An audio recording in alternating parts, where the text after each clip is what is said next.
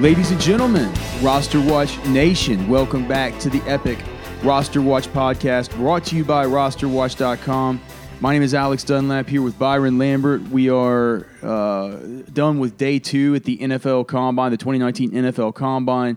Um, we're going to go over some of the things that we didn't get into in yesterday's podcast and also some of the news and notes from around there today as we got the last round of uh, head coach and GM availability and also got to get our eyes on some of these running backs uh, in their uh, national media availabilities and got to see them do their bench presses as they get ready to run 40s on Friday. Uh, before we get started, please, if you like the podcast, you like the frequency of these pods, you like us doing them from here out on the road, and you want them to continue, you know, from here in Indy at the pro days, at all of our various stops here in the off season, please give the podcast a rating and a review in Apple Podcasts. I saw a couple of you guys did it yesterday.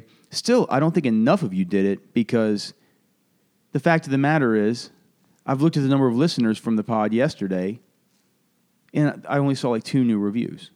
So please go give us a rating and review. It takes two seconds. We appreciate you guys who did. Also, if you want more of these podcasts, you want to hear more uh, premium content from me and from Byron, from the Trash Man, from uh, various guests that we have on. Get a pro membership at rosterwatch.com. We have a ton of awesome content and more coming to get you ready for best ball season, and of course, just to you know help you be the winning dynasty uh, league player, the winning the winning redraft league player uh, in your league, and that is something we will get done guaranteed with a pro membership at RosterWatch.com. It's the best way to support us and let us keep doing what it is we love to do, which is keeping you informed. So, Byron, let's just get started. Uh, thoughts from today? I mean, general. I mean, thoughts. A bunch or, of housekeeping from yesterday that kind of bled over in today, and a lot of it's going to relate to uh, our fantasy running back situations as we look ahead to the 2019 season. And some of this is very important, uh, especially in best ball, where we are.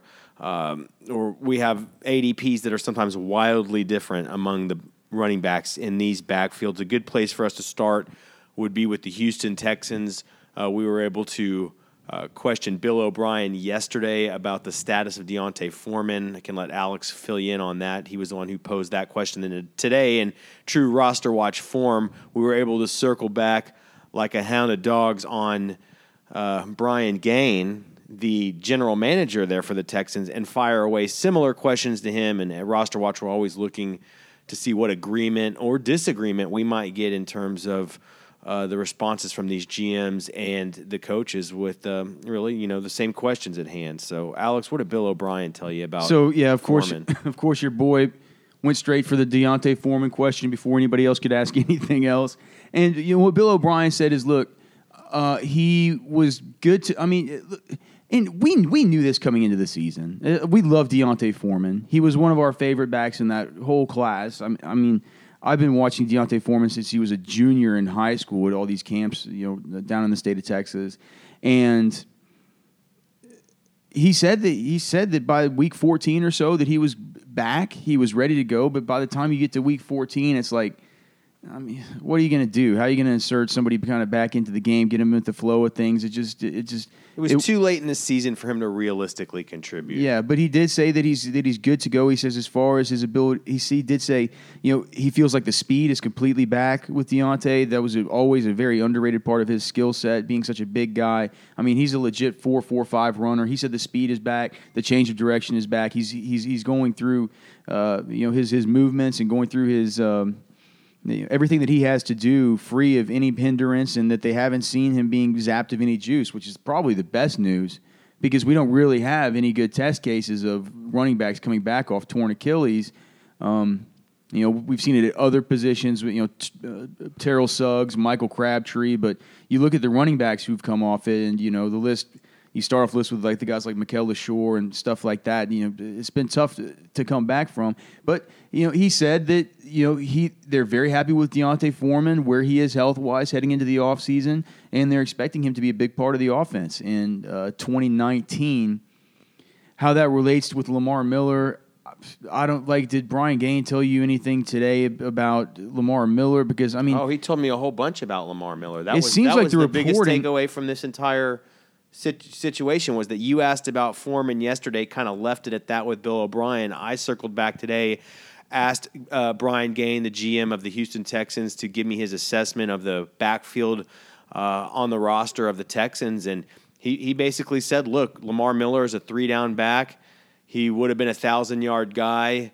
Uh, if it weren't something there at the end, or he might have said he was a thousand yard guy. I'd have to go back and look at his stats, but he basically basically said in their minds, Lamar Miller was a three down back who was a thousand uh, yard player for them last year, and that they fully expect uh, Lamar Miller back. And then, of course, he kind of echoed the similar sentiments that Bill O'Brien had put out there about Foreman, and so uh, Brian Gaine essentially said it's going to be a, a committee backfield, but that Lamar Miller would would lead the Houston Texans backfield at least going into the season. I just I had D'Onta not have torn his Achilles and had that little bit of question mark above him, they'd probably get, need to get off of Lamar Miller's contract here because I mean he's he's he he has a uh, there's a seven point two million dollar cap it's, hit. It's next not year. what Brian Gaines said. People are Only aware one of this, million but dead. he shot that down pretty unequivocally today. Yeah, and it was 973 yards. I think what Gaine was saying is that if he would have played in all 16, he only played in 14 games. Yeah, there was a couple games he said he would have definitely gone over a thousand yards. So- and they view him as a three down back, and it's not that egregious of a running back contract. I, you know, obviously, that that offensive line is so bad in Houston, and Brian Gaine was saying that they're really hoping for a step, big, big leap forward from Julie'n Davenport in year three.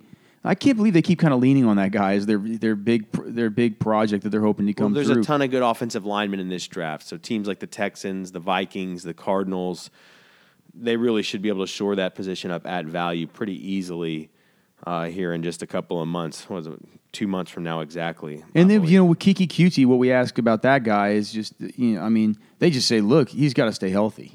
they love him and they think he can be a target hog, but they're very concerned about his durability. If he can stay healthy, it makes me wonder if. Uh, I mean, Keke Coutee is the reason why I think in best ball we need to be taking Davante Adams over DeAndre Hopkins right now. Because it, when when you have Will Fuller that's been so efficient from a touchdown perspective with Deshaun Watson, I mean, it's just his splits in the games that Deshaun Watson have played are just so crazy. When Keke Coutee's in there, man, like when you get a guy that's you know some of these games, Keke Coutee was getting 15 targets, you know, catching like 10 balls, and when the, you know th- that kind of volume. DeAndre Hopkins is a guy that you know he's he's the best, in my opinion, the best wide receiver in the league, just from a from a talent perspective.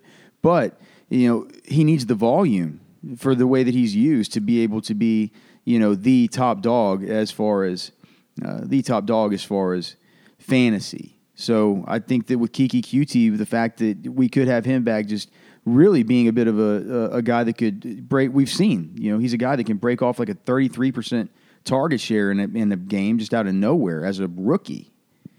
It's it's it's a little bit concerning for for DeAndre Hopkins, even though he's still a you know a, And the team obviously still player. likes Will Fuller. I mean, they think they're a lot better when he plays, and I mean, he's one of those guys that seems to make even DeAndre Hopkins a little better when he's out there on the field.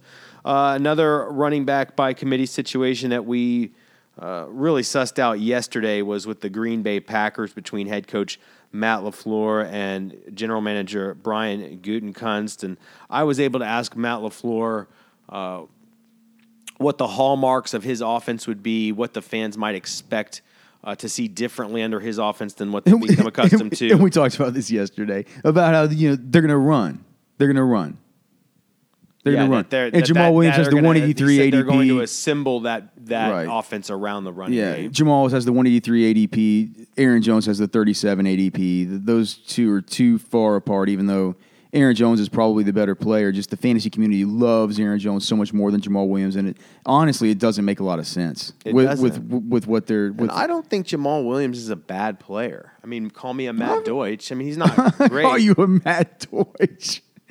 Well, speaking Well, of, speaking speaking, of- of, should we can't bury the lead. I mean, Marlon Mack was maybe some of the biggest news of the entire day yesterday. And I can't forget. I can't remember if we talked about him on the pod yesterday, but if if not, we should. I mean, they the look. Frank Reich says he absolutely sees Marlon Mack as the lead feature back in that backfield. Um, Chris Ballard says, uh, whenever I asked about him, said, "Look, we we we like Marlon Mack. Um, he, you know, I forgot what his actual rushing numbers were. What was it? Did he rush for like 1,200 yards last year? Or Well, something that's like just that? insane. It was, uh, I, I believe that's what Ballard said. 12 is what was he? 1200 yard rusher. That's pretty ju- damn good, let's right? Just, let, us just let's just look and see. Maybe it was 1,200 total yards from scrimmage. Looks like it was no. So it was. Uh, he only played in 12 games, 908 yards rushing, 103 yards receiving. So he went over a thousand yards in, in, in total yards from scrimmage in the, the 2018 season, and that was only over the course of 12 games. He did miss four of them. So they really like him moving forward, and you know they were asked cloaked questions about Le'Veon Bell uh, saying, you know, if there was a running back out there that you know, was a big name running back who could possibly help the team, you know, was that be somebody that you would look to, you know, spend up on? And he said, well, I know what you're trying to do, so I'm not going to answer that question. But he did say, of course, we're going to be doing anything that we can to. Um, to improve the team, and we're going to be aggressive about that. We all know that the Colts have uh, all the cap space in the world, so, I mean, he, he, he did leave the, maybe the door open a little bit for Le'Veon Bell, but I do think that they like Marlon Mack. And that, uh, look, man, Frank Reich and Chris Ballard, they made it clear that the Indianapolis Colts are a team that thrives on competition. So it wouldn't surprise me if they brought some. Look, it's clear, I think, after last year that Jordan Wilkins isn't going to be too much of a factor, right? And Nyheim Hines is going to be what he's going to be. There's he's still going to be like a Chris Thompson for them once they give him a little bit of time. It'd be plenty nice. there's still such a what does a dearth mean? I a lack? Dearth is a yeah. Is a, It's just such a dearth of opposite of yeah, abundance. right. There's such a dearth of of of receiving talent there outside of T.Y. Hilton that Nyheim Hines could continue to get involved out of the slot and all mean, kinds of speaking of big time free agents and T.Y. Hilton and Ballard leaving the door open, he left the door open for Antonio Brown too, in- Right. in, a sneaky kind of way up there. But I'm still looking back and just examining the circumstantial evidence. I mean, that's one of the biggest takeaways I feel strongly about leaving Indianapolis this year is that Marlon Mack is the guy in Indianapolis. Deon Cain. Uh, there was the um, there was the um, the I, I asked what did I who did I, I think I asked both of them. Both. I of them. asked about Cain. I think About you Deon followed up on it or something. Something about him being a number two. Well, they- they- they think he can be a number two. Yeah, no. Uh, uh, Chris Ballard said, "Look, if, if Deon Deon Cain was super impressive, you know, in the in the OTAs and then into camp, he was looking like he was going to be the number two wide receiver. He says if he hits the ground running in OTAs like he was in camp before he got hurt." Then you could be looking at a guy that's going to be our number two wide receiver, and he brings something different to the table than anybody else. So we've been we've been beating this drum for a, for a long time about Deon Cain that he needs to be somebody that you you know stash in dynasty. We told you if you listen to the pro podcasts um, during the regular fantasy football season, you play in keeper leagues, and you can keep guys that you pick up off the waiver wire late in the season. He was a guy that in a league that I have like that, I made sure to pick up in week 16 just just in case. You know, I'll be able to keep him for a 16. 16th round pick there in redraft, and we could be looking at the number two option. A super talented uh, j- jump ball sort of red zone guy that brings something to the table that none of those other guys can. And uh, look, they get into they get into the red zone often, and with all the lack of receiving weapons they have there, we've seen even a guy like Eric Ebron, who's been so hard to depend on throughout his entire career, go off for what 13 touchdowns or something this year. So uh, you know, plenty of meat on that bone for for uh, Deon Cain if he can get back and perform in OTAs like he was able to be performing in camp before that that I mean, ACL he, blowout. He essentially said they were super impressed with Cain, that he he's capable of very capable of being a number two, but the jury's a little out because it's still a projection because they got to see how he comes back, and and that they weren't they weren't going to rule out upgrading that position through free agency or the draft just because of Deon Cain. So maybe a little bit of a bullet to dodge there, but I think I think we're in pretty good shape if you're a Marlon Mack owner as the snow flurries are starting to come down heavy here on are. the west gate of Lucas Oil Field uh, as we're recording this pod for you guys after day two of combine availability is wrapped up. And, you know, another one that stuck out yesterday was uh, late in the afternoon. It was Mike Maccagnan and Adam Gase back to back at the podium uh, for the New York Jets. And boy, was it a barrage of Chris Herndon questions. and, and it was so funny. Last night we were watching back. What was that? Was that the Green Bay Packers, the New York Jets game? If you'd have stacked that game in DFS, I think the guy that stacked that in DFS won the won the Milly Maker. Uh, that was like a that was a barn burner. That thing was like 45-45 in the fourth I think quarter. I had a bunch of Darnold and Jets in that one, but Aaron Rodgers went real big in that Yeah, it, it was. Uh, look, Chris Herndon is a guy who they love, and Maccagnan. When he talked about young players on that football team that they're excited about, there are a bun- there there's there's some players like you know they've they, they they have guys like Jamal Adams, and the first player that came off of his lips whenever he talked about uh, young players he was excited about was uh, Chris Herndon. Um, not only that, Adam Gase. I asked about Chris Herndon first. Adam Gase said he considers him a unicorn. He says that he's a he's this unicorn type of player that you you know that he he was aware of even during his time in in, in Miami whenever they would be looking at this team an, up and coming player. But he said he didn't realize until he got there and started really diving into the film what a good blocker he is, what a good receiver he is, and how good he is after catch. He just said he's you know it's the kind of it's the kind of player that's just a dream come true for a young quarterback like Sam Darnold, and he sees that connection to really continuing to flourish. So now we you know look at Chris Herndon, um, who I'm getting in all the best ball drafts right now because we just have him ahead of guys with higher ADPs like Kyle Rudolph, Jack Doyle, Trey Burton, Austin Hooper, and Delanie Walker. I, I mean I think it makes sense, right, Byron, to to have Herndon above those guys.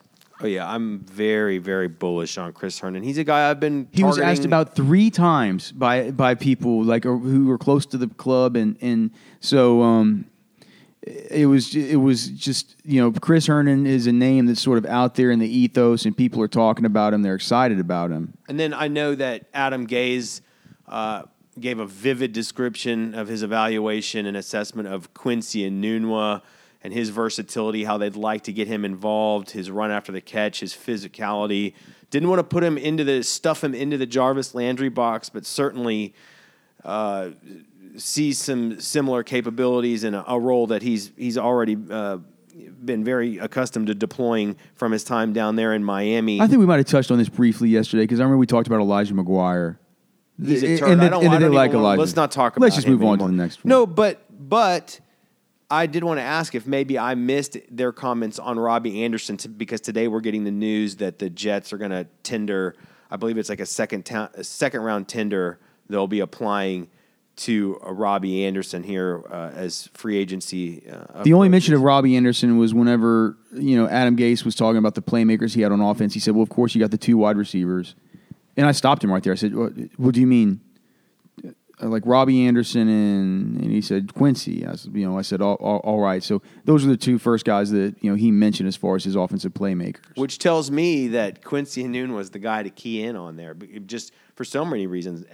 A, we're not entirely sure Robbie Anderson will be back at this point, but he's kind of mentioning those guys right up in there together. And Enunwa the one that you can get for free at the end of your drafts. And and look, if Sam Darnold can take a leap, uh, he's a he, he's a very good quarterback prospect. That could that could be big. Uh, Kyle Shanahan and uh, was yesterday. John Lynch came on uh, today. Uh, the two questions I got to fire out to Kyle Shanahan were about Jerick McKinnon and George Kittle. Uh, Kyle Shanahan told me that it's absolutely time to immediately put George Kittle into the Travis Kelce, Zach Ertz conversation in this league because not only did he lead the league or set a record in receiving yardage for an NFL tight end, he said Kyle Shanahan, who's been in a, been in a family tradition of tremendous NFL tight ends uh, that he's been around his entire life. He said that George Kittle is bar none the best run blocking tight end he's ever been around. He's going to be on the field for every, So yeah. I mean, I think anybody who's goosey about, and I, understandably so, to be it feels weird taking him in the third round. George Kittle as high as those guys.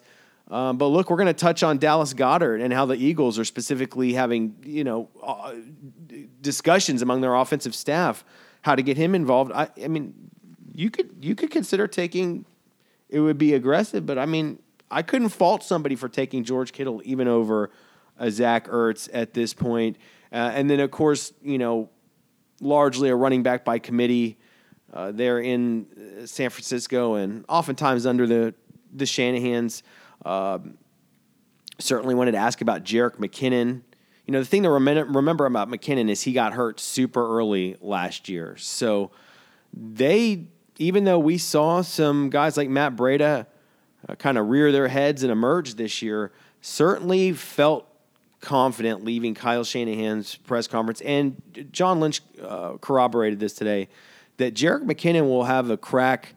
I'm- won't call it to be the workhorse back, but they fully intend for him to come back and be the lead running back in this uh, for the 49ers it, this it, year. it only makes sense. It makes sense, but it's the confirmation you want given some of the uncertainty there. And, you know, I think it's kind of already baked into McKinnon's ADP. You're not getting great val- tremendous value on him, so you can at least feel uh, a little bit better uh, if you do pull the trigger on him in round four, or if you get some value on him round five in your best ball draft. Did you catch? I know that there was a question about Dante Pettis yesterday. I'm not sure it was anything real revealing about that. Obviously, they like him a whole lot. Yeah, well, they. I think they just. I'd have to go back and listen. I think that they just said that they're hoping that he takes the next step. You know, he needs to take the next step. I mean, he, he he was one of the first. He was one of the first wide receivers off the board last year. I mean, they, like they they they clearly like him. Jason Garrett. So we only get one interview from the Cowboys. They only they only send their coach up to the podium every year. So Jason Garrett, you know, he's such a nice guy. He won't. Re- he really, you, you know, It's just you can ask him about you can like you even ask him about Cedric Wilson. He's like, oh, oh yeah, Cedric Wilson. he's always going to give you a guy. glowing, You can ask him about anybody. answer. But yeah, I mean, he did mention that he thought Michael Gallup had a really nice second season or a really nice rookie season, and especially there down the stretch as he settled in, kind of as that number uh, two over there. He went out of his way to say the Cowboys do want Cole Beasley back, which just doesn't seem possible. There's no way. um, and They're going to pay Cole Beasley with all these other guys that they're going to be due. They need to pay Amari Cooper. They need to pay. I mean, they need to pay on the defensive side of the football. They need to pay. They. I mean, what? They they need to pay Demarcus Lawrence. They need to pay Ezekiel Elliott. They need to pay Dak Prescott. I mean, how are you going to pay Cole? yeah, I mean, it shouldn't. They shouldn't be able to. It'd And be interesting to we have it, Cole- we, we we have it from good sources close to that team that this just there. I mean, it just doesn't make any sense. Well, it'll be interesting to see what Cole Beasley fetches on the open market. Maybe if that's a drier market than expected, they can. Well, we we've talked before with people sort of in the know, and they think that Adam Humphries might get more on the open market than Cole Beasley, which I think is interesting. But to the point about Cedric Wilson, he would guy, be the guy that potentially replaces Cole Beasley in the offense. He's a player that they believe has a lot of slot capability. This is last year's rookie out of Boise State, who had a pretty good Senior Bowl last year. Um, might be able to kind of augment that position. And you can't forget they're going to have, I believe, Allen Hurns. I know they may have a decision on him, but there's a chance Allen Hurns is going to be back with the Cowboys this year. So they've really got a wide receiver by committee situation shaping up and one that's going to be top heavy with whatever it is Amari Cooper ends up getting paid. Um, really not a whole lot to ask else to ask the Cowboys. You know about Zeke. We find out today that Jason Witten is back in the fold. By the way, I mean that's not a player I can get excited about, but at the end of my best ball drafts, when I'm looking at uh, the Hayden Hurst and the uh, injured Tyler Eiferts and the Ian Thomases of the world, who Ron Rivera revealed today will almost certainly being a time split with Greg Olsen if if returning this year. if Greg Olsen doesn't get the Monday Night Football job, Well, sure, that would that would potentially be the opportunity that would take him away there. That's a good that's a good point.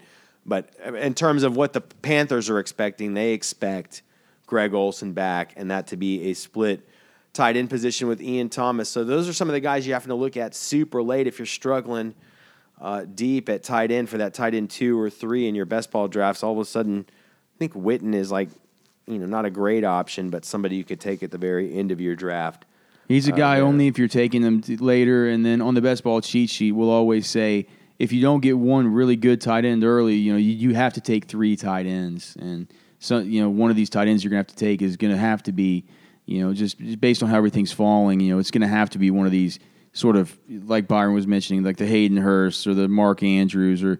I think Ian Thomas out of those guys. I get I get I'd like to- excited about a Mark Andrews. I don't get too hurt about that one, but uh, it just gets thin, right? It gets thin, and all of a sudden, I mean, in best ball, I think you're going you can you're going to get a couple of a couple of performances you can use out of Jason Witten. Well, that does it for everything uh, from yesterday. Maybe a little rapid fire.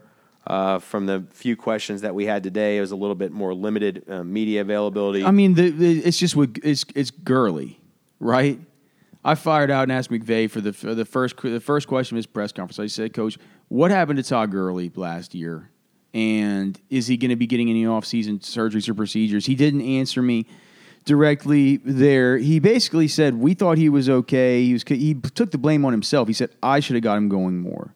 You know, like he said, there was just circumstantially the way you know, and you know how McVay's mind works. It's like he he was saying like there was that there was that one play where he had the, like he got the five yards and then we, we like we got into a third and five and you know blah blah and you know we just we, we couldn't get it going there. And then there was you know he, he was going through series by series in his head talking about ways where he should have gotten Gurley more involved in the passing game et cetera et cetera. And then said but as far as his health we're, we we feel good about where his health is coming into the offseason we um, we you know we, we we feel good about him I managed to go over to McVay because McVay is smart and he does like little off record things off podium with the local media. I went over there and listened in on that. And one person tried to clarify for my question, saying, So there is no off season procedures or surgeries for Todd Gurley? McVay said no, which to me makes me a little bit worried that this thing is a little bit chronic and kind of, you know, something we're going to have to deal with that they're going to have to monitor. Lo and behold, Les Snead comes up.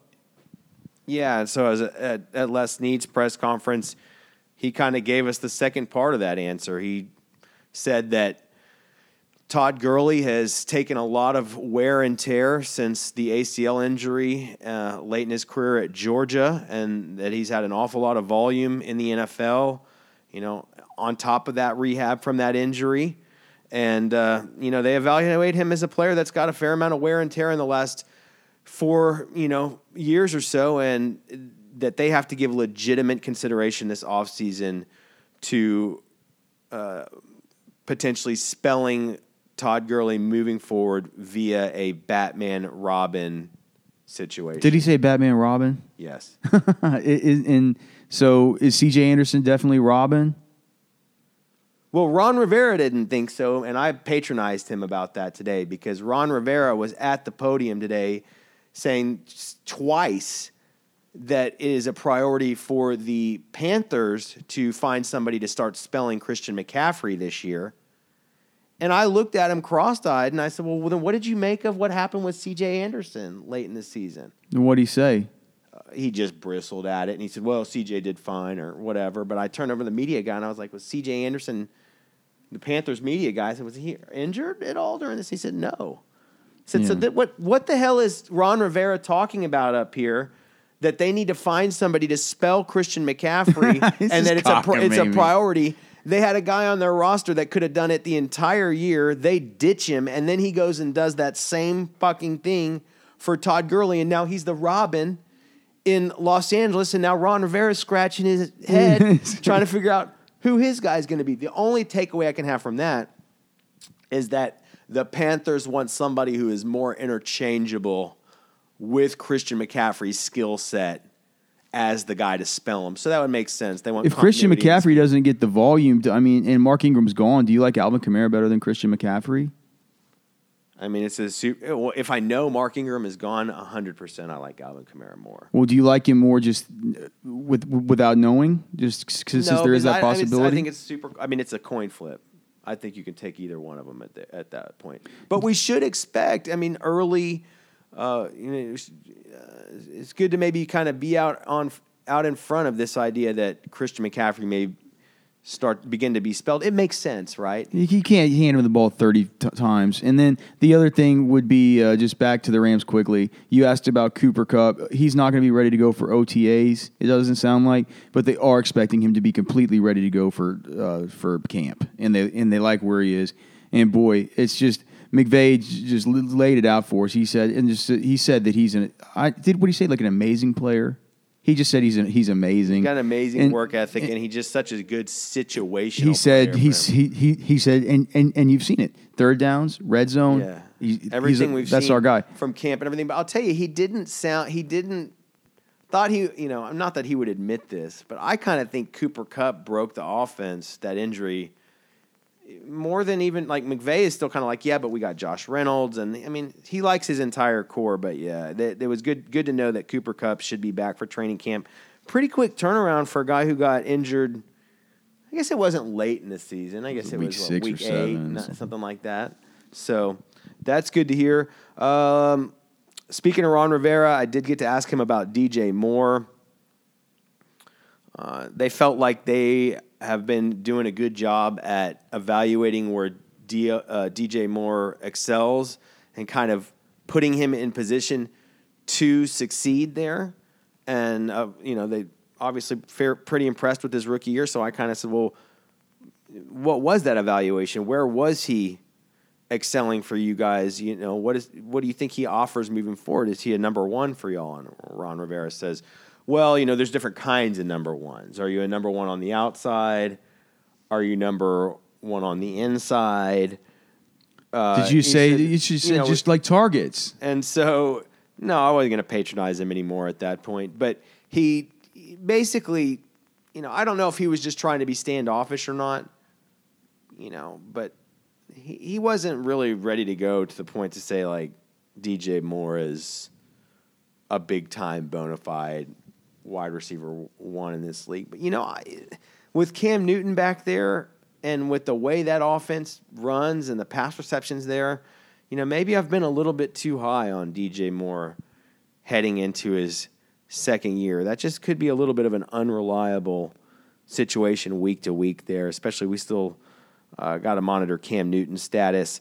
Uh, Tom Telesco of the Los Angeles Chargers was fairly dry today. It's funny; he used to be so much more of an open book up there. A lot of these guys, they they become jaded and grizzled over the process, and and they just become older, less tolerant men. Trust me, I understand. and so my he put the they're very excited about Mike Williams.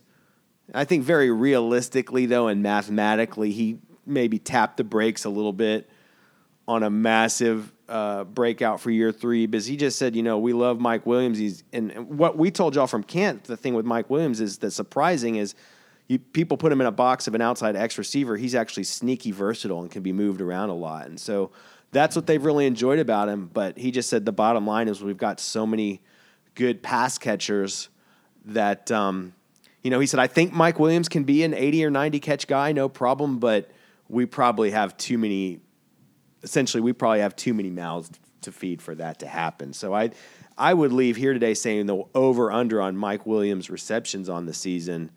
I don't know what they were this last year or per game, but I'm thinking somewhere in the could, 75 range. It, it, it, wasn't it wasn't too much. You put the over under on 75. Let's see what it was last year. Uh, Mike, I'll just pull it up. Mike Williams, and in 2018 for the Los Angeles Chargers, 43 receptions. So even if you got to 75 range, he'd be you know not quite doubling it, but be all right for best ball still, right? Yeah, and Kinda I mean, start to make him wide receiver I mean, I mean, and with and with Mike Williams, I mean, what do you? He's a he's a he's a jump ball contested catch guy. You want the touchdowns. They talked about how they're still open to having Antonio Gates back. We're gonna have Hunter Henry back, so that that that bites into stuff. But you know, 10, 10 touchdowns last season. And Telesco, of course. I mean, we know Hunter Henry played, but of course, he at the end of the year he said Hunter Henry's hundred percent, and uh, he's ready to go, and he'll be a full go in OTAs. And the last thing I got here was another tight end, and that was from the the uh, AFC North, John Dorsey and the Cleveland Browns. I asked him uh, what his impression of uh, David Njoku's development was, and I think he's so sick of the Cleveland sports media's idiotic questions that he, that he's always got to bristle at. The, and, and sometimes he's a little standoffish. I mean, he looked over at me and his eyes lit up, and I could just see a sense of relief that he got to talk about a player that he kind of liked and got to get off these other idiotic subjects. And he just said, "Look, he's a he's a he's a very young rising player for us that I've been you know essentially very impressed with, and he's you know we're expecting a lot more from him, and he's going to be a pretty good player." So I, and then I thought to myself, I was like, "Shit, I should have asked him." If he thinks he can be like a Travis Kelce because that's who he had in Kansas City, and so then right. fortunately at the very end of the press conference just by happenstance, by serendipity, after he'd supposedly taken his last question, he just happened to be staring right at me, and I just fired it out there. I said, "I said, I said, John, man, you know, you got me curious now about David Njoku because that was a relatively positive assessment you just offered of him, and I'm just wondering, do you, I mean, is he a guy that can be a Travis Kelce type player in this league, and what he say, Alex? Well, he just said he just said, you know what? I'll tell you what you I'll I'll tell you what he needs to do. He needs to improve in his run blocking, and he said, you know what? I'll just say it right now. I'll just I'll, I'll I I will just challenge David Njoku right now and say you need to improve as a run blocker.